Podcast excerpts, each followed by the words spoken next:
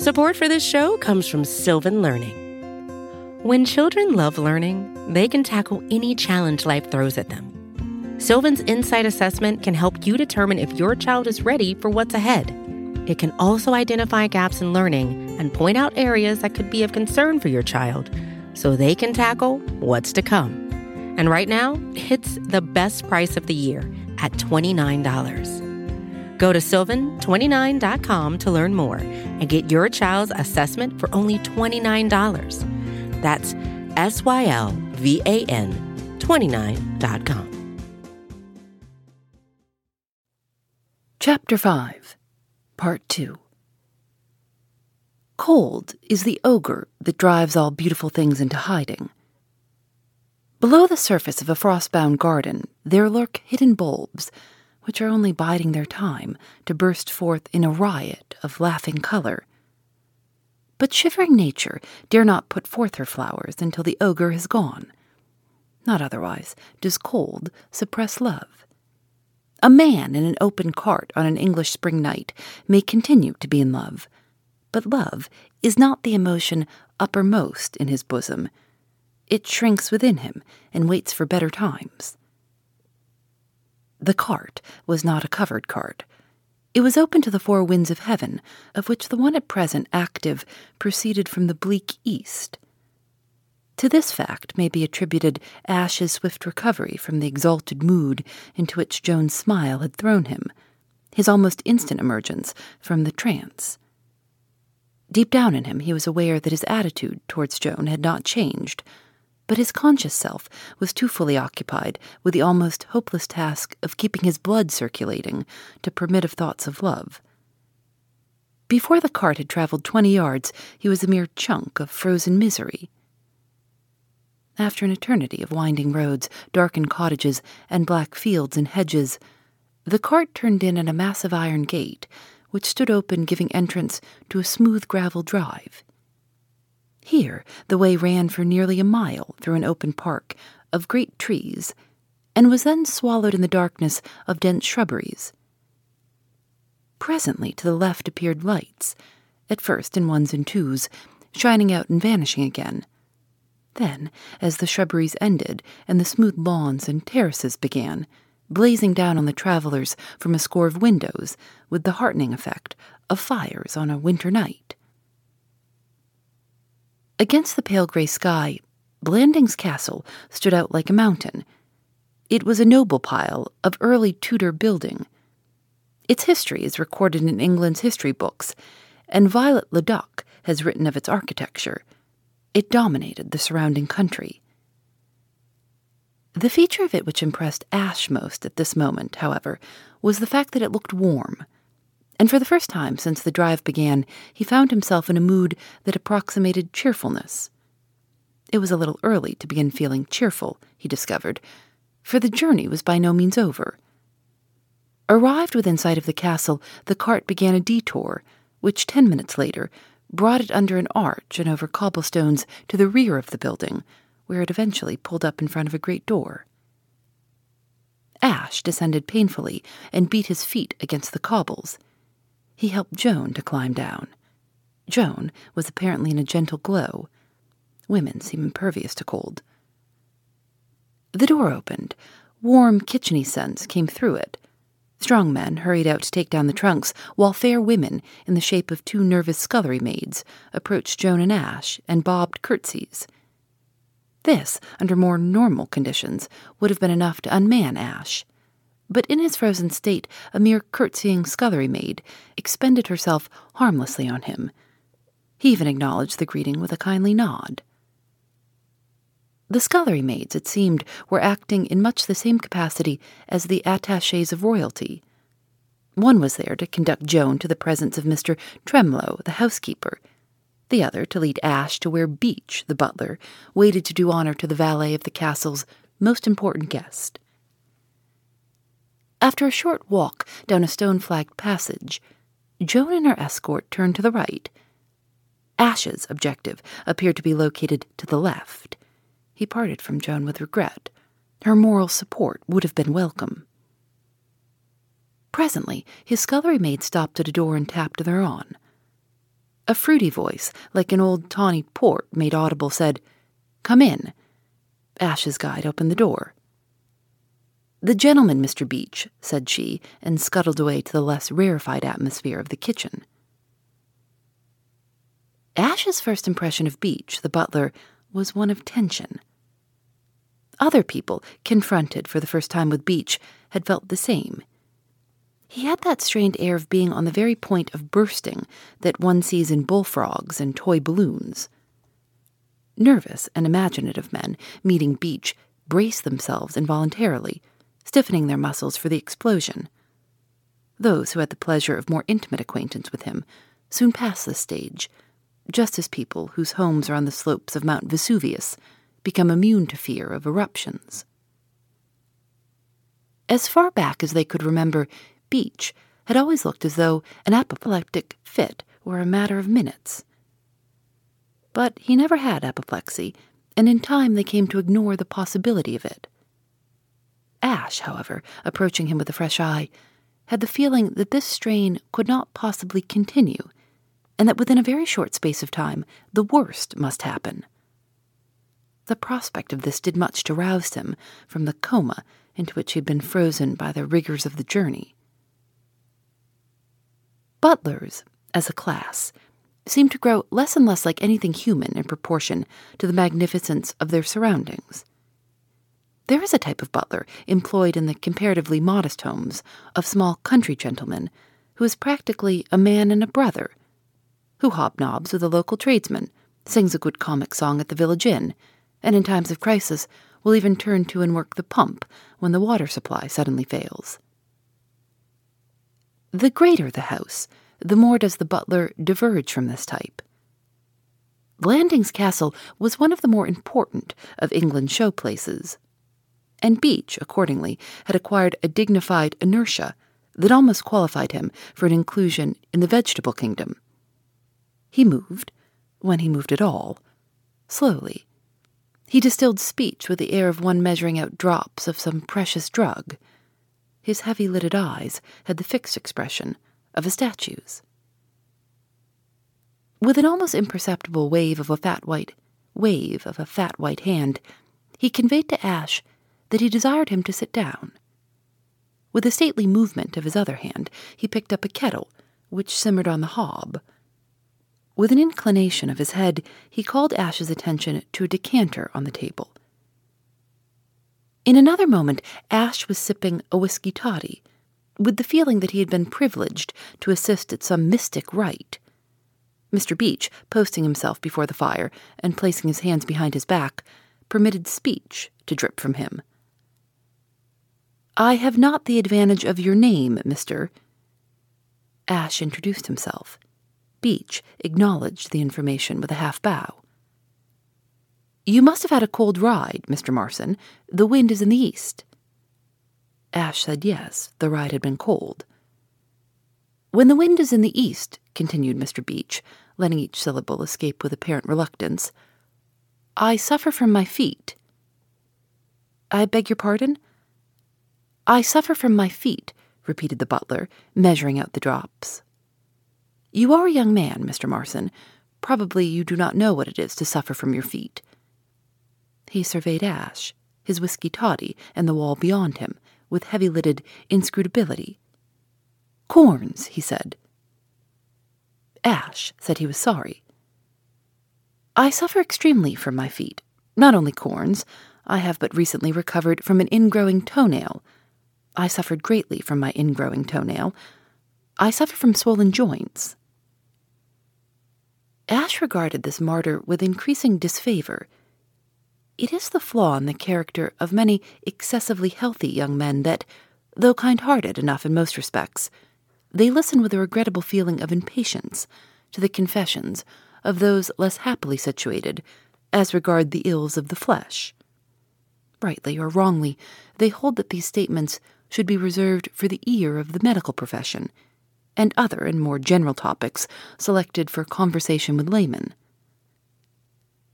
I'm sorry, he said hastily. You must have had a bad time. Is there a large house party here just now?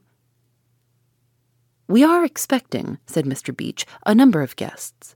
we shall in all probability sit down thirty or more to dinner. A responsibility for you, said Ashe, ingratiatingly, well pleased to be quit of the feet topic. Mr. Beach nodded. You are right, Mr. Marson. Few persons realize the responsibilities of a man in my position. Sometimes, I can assure you, it preys on my mind, and I suffer from nervous headaches. Ash began to feel like a man trying to put out a fire, which, as fast as he checks it at one point, breaks out at another. Sometimes when I come off duty, everything gets blurred. The outlines of objects grow indistinct and misty. I have to sit down in a chair. The pain is excruciating. But it helps you to forget the pain in your feet. No, no, I suffer from my feet simultaneously. Ashe gave up the struggle. Tell me all about your feet, he said. And Mr. Beach told him all about his feet. The pleasantest functions must come to an end, and the moment arrived when the final word on the subject of swollen joints was spoken. Ashe, who had resigned himself to a permanent contemplation of the subject, could hardly believe he heard correctly when, at the end of some ten minutes, his companion changed the conversation. You have been with Mr. Peters some time, Mr. Marson. Uh, no, only since last Wednesday. Indeed. Might I inquire whom you assisted before that? For a moment, Ashe did what he would not have believed himself capable of doing regretted that the topic of feet was no longer under discussion. The question placed him in an awkward position. If he lied and credited himself with a lengthy experience as a valet, he risked exposing himself. If he told the truth and confessed that this was his first maiden effort in the capacity of gentleman's gentleman, what would the butler think? There were objections to each course, but to tell the truth was the easier of the two, so he told it. Your first situation, said Mr. Beach, indeed. I was uh, doing something else before I met Mr. Peters, said Ashe. Mr. Beach was too well bred to be inquisitive, but his eyebrows were not. Ah, he said. Ashe ignored the eyebrows. Something different, he said. There was an awkward silence. Ashe appreciated its awkwardness. He was conscious of a grievance against Mr. Peters. Why could not Mr. Peters have brought him down here as a secretary? To be sure, he had advanced some objection to that course in their conversation at the offices of Mainprice, Main Price, and Boole, but merely a silly, far fetched objection. He wished he'd had the sense to fight the point while there was time, but at the moment when they were arranging plans, he had been rather tickled by the thought of becoming a valet. The notion had a pleasing musical comedy touch about it. Why had he not foreseen the complications that must ensue he could tell by the look on his face that this confounded butler was waiting for him to give a full explanation. What would he think if he withheld it? He would probably suppose that Ashe had been in prison. Well, there was nothing to be done about it. If Beach was suspicious, he must remain suspicious. Fortunately, the suspicions of a butler do not matter much. Mr. Beach's eyebrows were still mutely urging him to reveal all but Ashe directed his gaze at that portion of the room which Mr. Beach did not fill. He would be hanged if he was going to let himself be hypnotized by a pair of eyebrows into incriminating himself. He glared stolidly at the pattern of the wallpaper, which represented a number of birds of an unknown species seated on a corresponding number of exotic shrubs. The silence was growing oppressive. Somebody had to break it soon. And as Mr. Beach was still confining himself to the language of the eyebrow, and apparently intended to fight it out on that line if it took all summer, Ashe himself broke it. It seemed to him, as he reconstructed the scene in bed that night, that Providence must have suggested the subject to Mr. Peters' indigestion, for the mere mention of his employer's sufferings acted like magic on the butler. I might have had better luck while I was looking for a place, said Ashe I dare say you know how bad tempered Mr. Peters is. He is dyspeptic. So, responded Mr. Beach, I have been informed. He brooded for a space. I, too, he proceeded, suffer from my stomach. I have a weak stomach. The lining of my stomach is not what I could wish the lining of my stomach to be. Tell me, said Ash gratefully, leaning forward in an attitude of attention, all about the lining of your stomach. It was a quarter of an hour later when Mr. Beach was checked in his discourse by the chiming of the little clock on the mantelpiece. He turned round and gazed at it with surprise, not unmixed with displeasure. So late, he said. I shall have to be going about my duties. And you also, Mr. Marson, if I may make the suggestion. No doubt Mr. Peters will be wishing to have your assistance in preparing for dinner. If you go along the passage outside, you will come to the door that separates our portion of the house from the other. I must beg you to excuse me. I have to go to the cellar.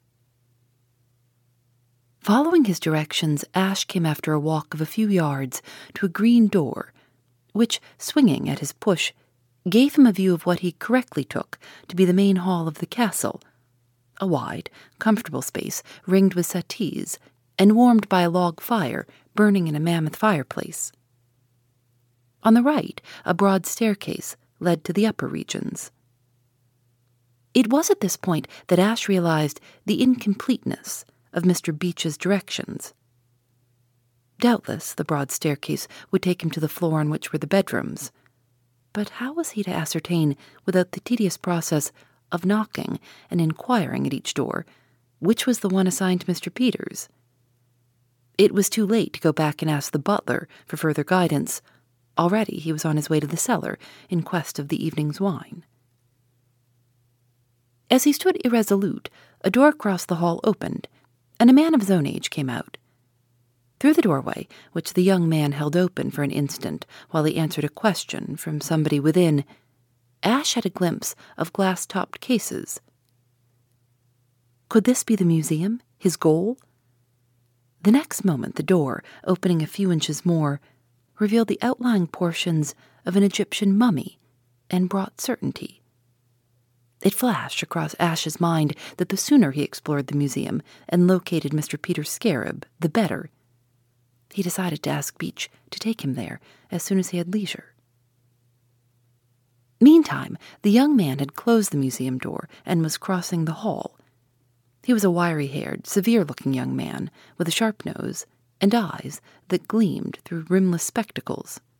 None other, in fact, than Lord Emsworth's private secretary, the efficient Baxter. Ash hailed him. I say, old man, would you mind telling me how I get to Mr. Peters' room? I've lost my bearings. He did not reflect that this was hardly the way in which valets in the best society address their superiors. That is the worst of adopting what might be called a character part. One can manage the business well enough. It is the dialogue that provides the pitfalls. Mr. Baxter would have accorded a hearty agreement to the statement that this was not the way in which a valet should have spoken to him, but at the moment he was not aware that Ash was a valet. From his easy mode of address, he assumed that he was one of the numerous guests who had been arriving at the castle all day. As he had asked for Mr. Peters, he fancied that Ash must be the Honorable Freddie's American friend, George Emerson, whom he had not yet met. Consequently, he replied with much cordiality that Mr. Peters' room was the second to the left on the second floor. He said Ash could not miss it. Ash said he was much obliged. Awfully good of you, said Ash. Not at all, said Mr. Baxter. You lose your way in a place like this, said Ash.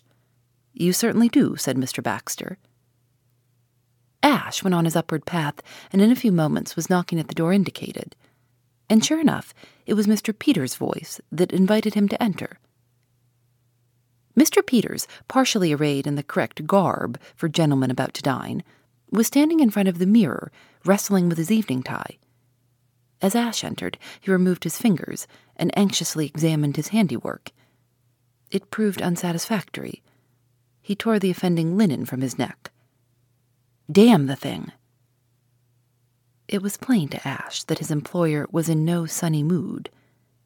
There are few things less calculated to engender sunniness in a naturally bad tempered man than a dress tie that will not let itself be pulled and twisted into the right shape. Even when things went well, Mr. Peters hated dressing for dinner. Words cannot describe his feelings when they went wrong. There is something to be said in excuse for this impatience.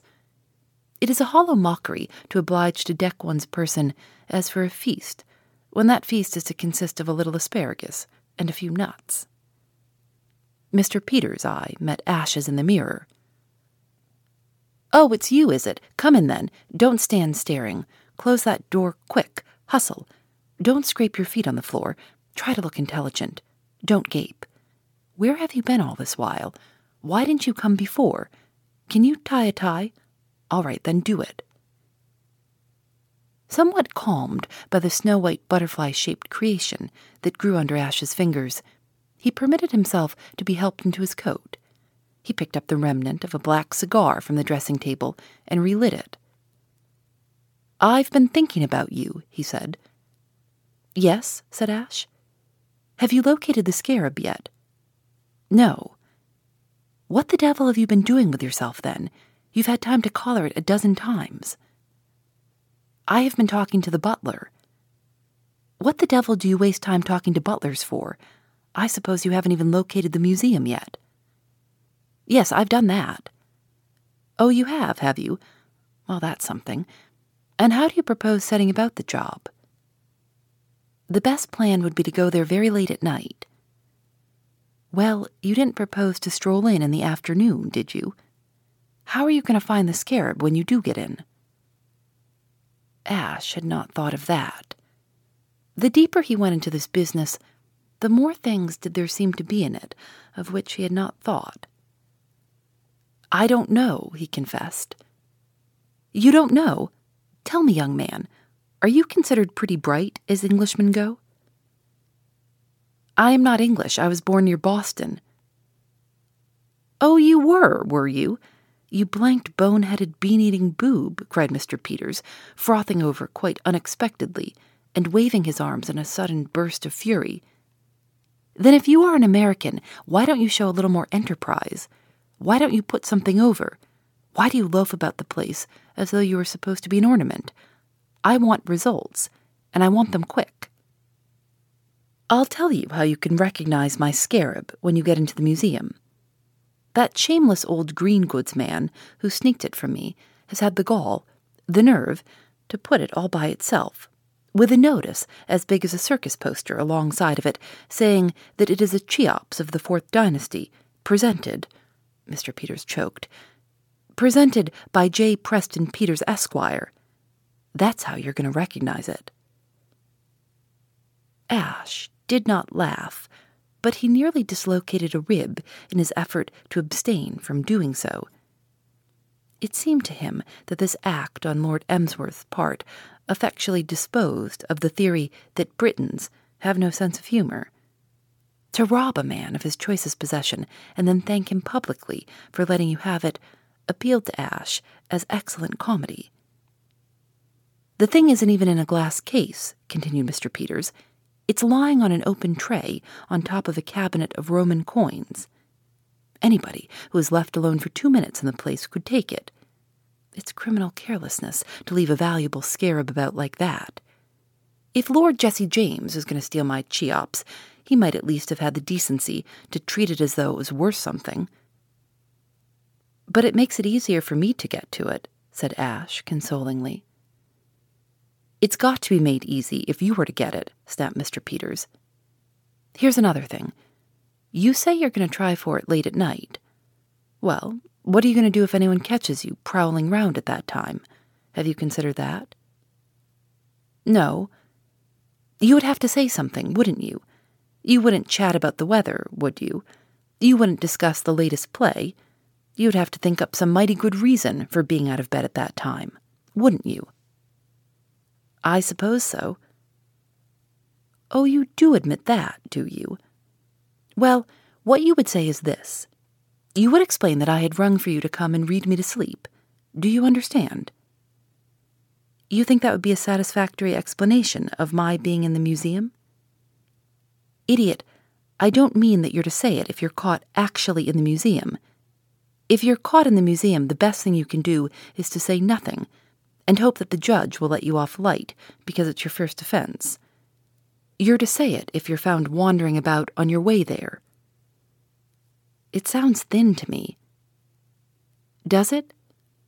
Well, let me tell you that it isn't so thin as you suppose, for it's what you will actually have to do most nights. Two nights out of three, I have to be read to sleep. My indigestion gives me insomnia. As though to push this fact home, Mr. Peters suddenly bent double. Oof, he said, wow. He removed the cigar from his mouth and inserted a digestive tabloid. The lining of my stomach is all wrong, he added. It is curious how trivial are the immediate causes that produce revolutions. If Mr. Peters had worded his complaint differently, Ash would in all probability have borne it without active protest. He had been growing more and more annoyed with this little person who buzzed and barked and bit at him, yet the idea of definite revolt had not occurred to him. But his sufferings at the hands of Beach, the butler, had reduced him to a state where he could endure no further mention of stomach linings. There comes a time when our capacity for listening to detailed data about the linings of other people's stomachs is exhausted. He looked at Mr. Peters sternly. He had ceased to be intimidated by the fiery little man and regarded him simply as a hypochondriac who needed to be told a few useful facts. How do you expect not to have indigestion? You take no exercise and you smoke all day long. The novel sensation of being criticized, and by a beardless youth at that, held Mr. Peters silent. He started convulsively, but he did not speak. Ash, on his pet subject, became eloquent. In his opinion, dyspeptics encumbered the earth. To his mind, they had the choice between health and sickness, and they deliberately chose the latter. Your sort of man makes me angry. I know your type inside out. You overwork and shirk exercise, and let your temper run away with you, and smoke strong cigars on an empty stomach. And when you get indigestion, as a natural result, you look on yourself as a martyr, nourish a perpetual grouch, and make the lives of everybody you meet miserable. If you would put yourself into my hands for a month, I would have you eating bricks and thriving on them. Up in the morning, Larsen exercises, cold bath, a brisk rub down, sharp walk, who the devil asked your opinion, you impertinent young hound? inquired Mr. Peters. Don't interrupt, confound you, shouted Ash. Now you've made me forget what I was going to say. There was a tense silence. Then Mr. Peters began to speak. You infernal, impudent. Don't talk to me like that. I'll talk to you just. Ash took a step toward the door. Very well, then, he said. I'll quit. I'm through you can get somebody else to do this job of yours for you. The sudden sagging of Mr. Peters' jaw, the look of consternation that flashed on his face, told Ash he had found the right weapon, that the game was in his hands. He continued with a feeling of confidence. If I had known what being your valet involved, I wouldn't have undertaken the thing for a hundred thousand dollars. Just because you had some idiotic prejudice against letting me come down here as your secretary, which would have been the simple and obvious thing, I find myself in a position where at any moment I may be publicly rebuked by the butler and have the head still maid looking at me as though I were something the cat had brought in. His voice trembled with self pity. Do you realize a fraction of the awful things you have let me in for? How on earth am I to remember whether I go in before the chef or after the third footman? I shan't have a peaceful minute while I'm in this place. I've got to sit and listen by the hour to a bore of a butler who seems to be a sort of walking hospital. I've got to steer my way through a complicated system of etiquette.